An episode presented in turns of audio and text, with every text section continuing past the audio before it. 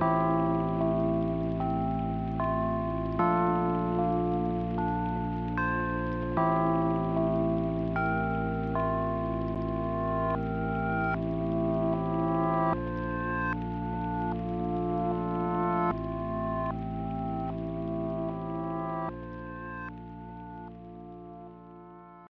and welcome to the Tuesday Epilepsy Club, Series 3, Episode 5.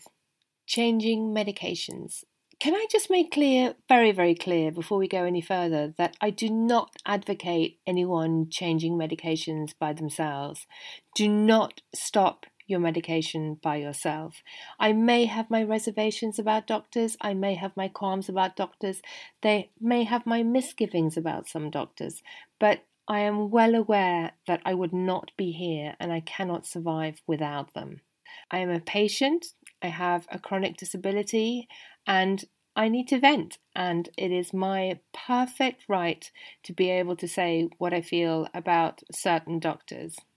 Having said that, the medication I'm on right now, zonisamide, zonisamide and I have had a rocky start, but for the time being, we seem to be doing okay. It wasn't like that at the very beginning. I had a lot of problems with it at the very beginning, but then I started taking probiotic to go along with it, which helped enormously and stopped with the weight loss and stopped the the vomiting and all the other side effects.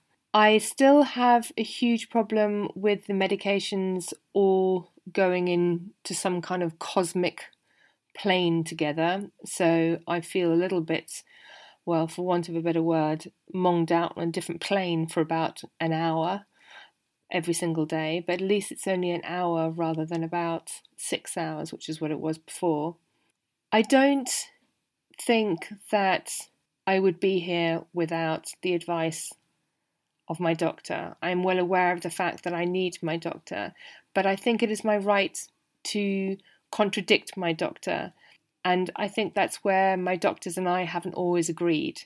There are some medications I have point out refused to take. When I see the side effect list, I look at the side effect list and think, no way am I taking this stuff. And I think it's absolutely fine to do that. I also think that doctors need to be reminded every now and again that changing medication is not just something that affects the patient, it affects the whole family. Changing medication affects Tim, it affects Oscar, it affects Kurt, it affects my parents. It affects all of us because it's constant seizures, it's huge mood swings, it's lots and lots of ups and downs for the best part of about six months before everything settles. And it's certainly not something, it's not like changing vitamins, it's a much, much bigger thing than that. Research can help before starting a new medication. It gives you the confidence to start the new medication and also gives you an idea of exactly what you're looking out for as far as side effects go. If you look on the internet, there's lots and lots of studies for medications. They are obliged to publish them, and most universities, um, including UCL, have got studies of about 150 patients, which will then give them their side effects of different medications, which is why I very often have then said, forget about it, I'm not trying that one. Zonisamide does have a huge quantity of side effects that I wasn't particularly impressed with, including ataxia, where you just sort of fall to the floor. And I did have to learn to deal with that, but there are ways to get around it. So, what I did was um, rather than take the medication along with my other medication, I split it up. So I take one part of it at 10 o'clock in the morning and the other part of it at 12 in the afternoon.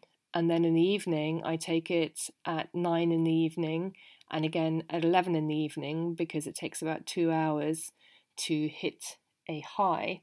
And that way, by splitting it up with two hours in between, that did help enormously.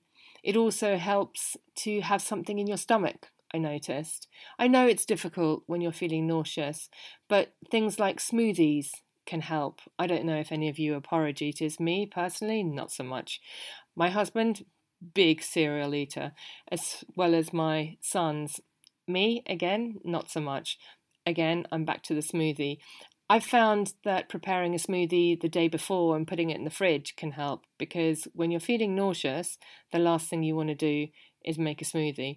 But it's quite useful to have these things in the fridge. And then if you have something in your stomach, it does make an enormous difference if you have to take a huge quantity of medication.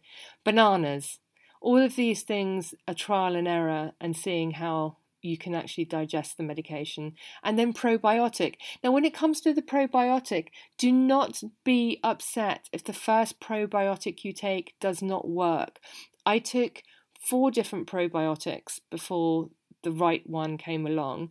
And I was reminded by a friend of mine who worked in a health food shop that even once you've found the right probiotic, they will only work for about two to three months before your body and gut get used to it, and you have to then discard that one and try another one. Although you can come back to the original one after a rotation of about six months. These things help enormously. So do not give up and go through it with someone who actually knows what they're talking about. I had to fight to stay on zonisamide. And um, when I say that, I don't mean I had to fight to stay on zonisamide because people were prepared to take me off it. I mean that once I had such a hideous reaction to it, the doctor was more than prepared to say, okay, fine, I'll take you off this one and I'll try you on another one. But I had this ridiculous idea, especially after the hideous reaction to the last medication change I had, that I could actually work my way through the side effects of zonisamide and stick on it through all the vomiting and through all the not wanting to eat. So I fought to stay on it, and they put the medication up and put the medication up and put the medication up. And against the advice of my doctor, I kept going for it. Every single time I went to see her, she kept saying, Okay, fine, I think it's time you tried a different medication. And every single time I said, I'm not prepared to give up on it yet. So there it was. And now, at the end of, I think we're on about a year, I've decided to stay on it.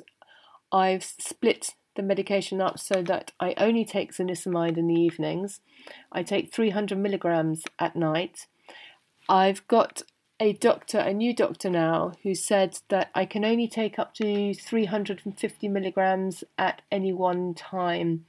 So that means that the zonisamide can only go up 50 milligrams uh, in one dose, which means I won't be able to come off my Tegretol and lamotrigine at any time soon. Have I got used to not being able to see anything for an hour every day? I don't know, really. I suppose it just becomes part of your everyday. I've learnt some tricks. I know that if I take the medication at 10 and then it peaks at 12, it's usually quite a quiet part of the day. I don't schedule any meetings around 12. I just sit down, close my eyes, and wait for it to pass. Hopefully, by then, I will have eaten something, and some days are worse than others. But if I take the medication any earlier, then I sometimes get stuck trying to make children sandwiches, and the children get some very, very strange concoctions. Or I try to put coffee together but forget to put the water in the coffee pot, or do some very, very odd things. Changing medications is the hardest job you will ever have, and it's a very large part of having epilepsy. It's not something that should be taken lightly, but the rewards can be enormous. Nearly 30 years with epilepsy, I think I finally understand. I don't want to walk around angry all the time. I don't want to be cross. Everything needs to be looked at as a lesson. To change medication, you have to be brave, but you also have to be brave to stay on the same medication which isn't working. There are two ways to look at it. This is Francisca Thomas. Thank you very much for joining me on the Tuesday Epilepsy Club. I'll see you again soon. Take care. Bye.